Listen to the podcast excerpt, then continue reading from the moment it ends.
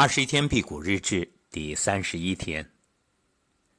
人生如取经，终将经历九九八十一难，而每一难都是在考验与成就。今天的感受啊，这辟谷和回谷，就好像创业与守业。都说创业容易，守业难。辟谷也是一样，辟谷容易，回谷难。那为什么说创业容易呢？因为创业的时候你心无旁骛，义无反顾，只要勇往直前就好。这个时候啊，没有太多的干扰，你心里只有一个笃定的声音，因为目标专注，只想着我要向前，我要努力，我要成功。而一旦进入守业阶段，那就面临更多的选择，面临种种的诱惑。或许有的朋友会说：“不对呀，辟谷的时候一口不吃，这时候诱惑多呀。”事实上，一口不吃不难，因为好把握呀。它有一个界限，有一个标准，你没有第二个选择。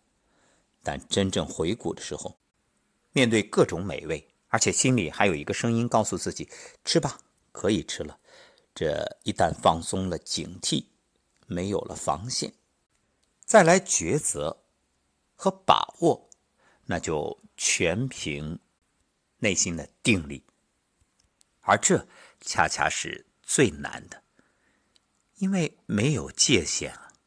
所以今天想和各位分享的就是，在你回谷时一定要设定界限，就是给自己一个边界，我吃多少。我吃什么？尤其是在面对自助餐的时候，这个绝对是一种考验。那怎么做呢？给大家一个建议啊，放慢速度，细嚼慢咽。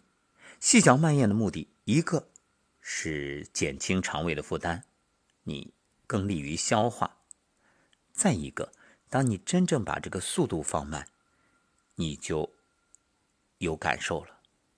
往往人在什么时候容易吃多、吃得快，狼吞虎咽，一边吃一边说着话，不知不觉吃多了。